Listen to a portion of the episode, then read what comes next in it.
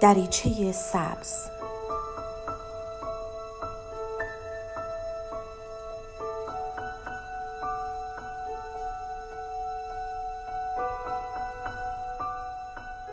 سلام من دکتر نسیم حسینی نژاد هستم متخصص روانشناسی بالینی.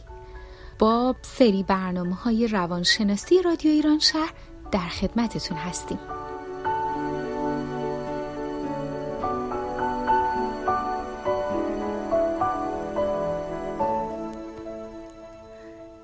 امروز هم دو تا دیگه از نشانه های عشق سالم رو با همدیگه بررسی می‌کنیم. رابطه عشقی سالم و کمال یافته از صمیمیت و نزدیکی طرفین به یگانگی و یکی شدن یاد می‌کنه. اما با این حال حس آزادی و رهایی رو هم به اونها میبخشه. توی یک رابطه سالم یکی شدن و جدایی با هم تجربه میشن و مقایرتی با یکدیگر ندارن. این موضوع شاید از نظر کسایی که به عشق یک نگاه وابسته دارن و باید در یک رابطه دائما از خودشون مایه بگذارن خیلی مورد قبول نباشه. یادمون باشه وقتی تلاش می‌کنیم تا همسرانمون اونطور که می‌خوایم با آرمان ها و ایدال های عاشقانه و زناشویی خودمون مطابقت داشته باشن و به این شکل شیفته ما بشن در واقع احساس فشار بسیار بالا رو در نتیجه ناکامی های دوران کودکیمون داریم به خودمون و به همسرمون تحمیل می‌کنیم.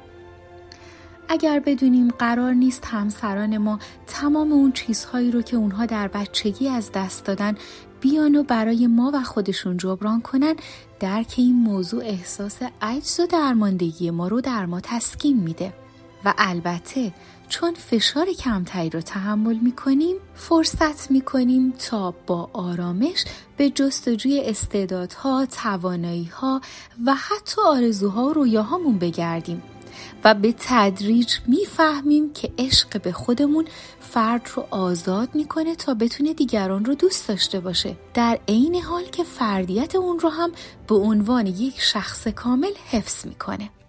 یکی دیگه از نشانه های عشق سالم اینه که یک عشق سالم ما رو به پیشرفت و رشد دعوت می‌کنه. در یک ارتباط عشقی کامل و بالغانه تغییر نه تنها امری مهم و اساسی تلقی میشه بلکه دو طرف می‌دونن که عشق و علاقه واقعی زمانی اتفاق میفته که هر کدوم دیگری رو به پیشرفت و رشد در زندگی شخصیشون تشویق و دعوت کنن. اتفاقی که باید بدون هر گونه احساس حسادت و رقابتی اتفاق بیفته. حسادت کردن اگرچه دلایل اقلانی زیادی نداره اما می‌تونیم بگیم نیروی قوی هست که در فطرت و ساختار حسی و بیولوژیکی ما آدم ها وجود داره. این حس در ویژگی های زیستی ما ریشه داره و شاید واکنشی هست نسبت به نیازهای اولیه ما مثل تولید مثل، حمایت، مراقبت. باید توجه داشت که رشد و پیشرفت فردی تو سن 18 سالگی تموم نمیشه بلکه تا زمان مرگ همه ما ادامه پیدا می‌کنه و هر کدوم از ما در عواست دوران زندگیمون به نوعی با این مسئله مواجه میشیم. توی یک رابطه عاشقانه سالم دو طرف این فرصت رو خواهند داشت که با رشد و شکوفایی شخصی خودشون محبوبشون رو هم به پیشرفت و کشف استعدادها و تواناییهاش سوق بدن و با هم بودن رو با رضایت خاطر شخصی و فارغ از هر گونه حسادت یا برتری طلبی تجربه کنن.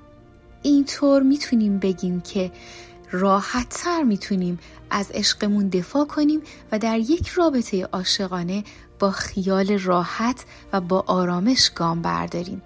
تا خودمون هم طعم عشق رو دلچسبتر لمس کنیم. متشکرم. بدرود.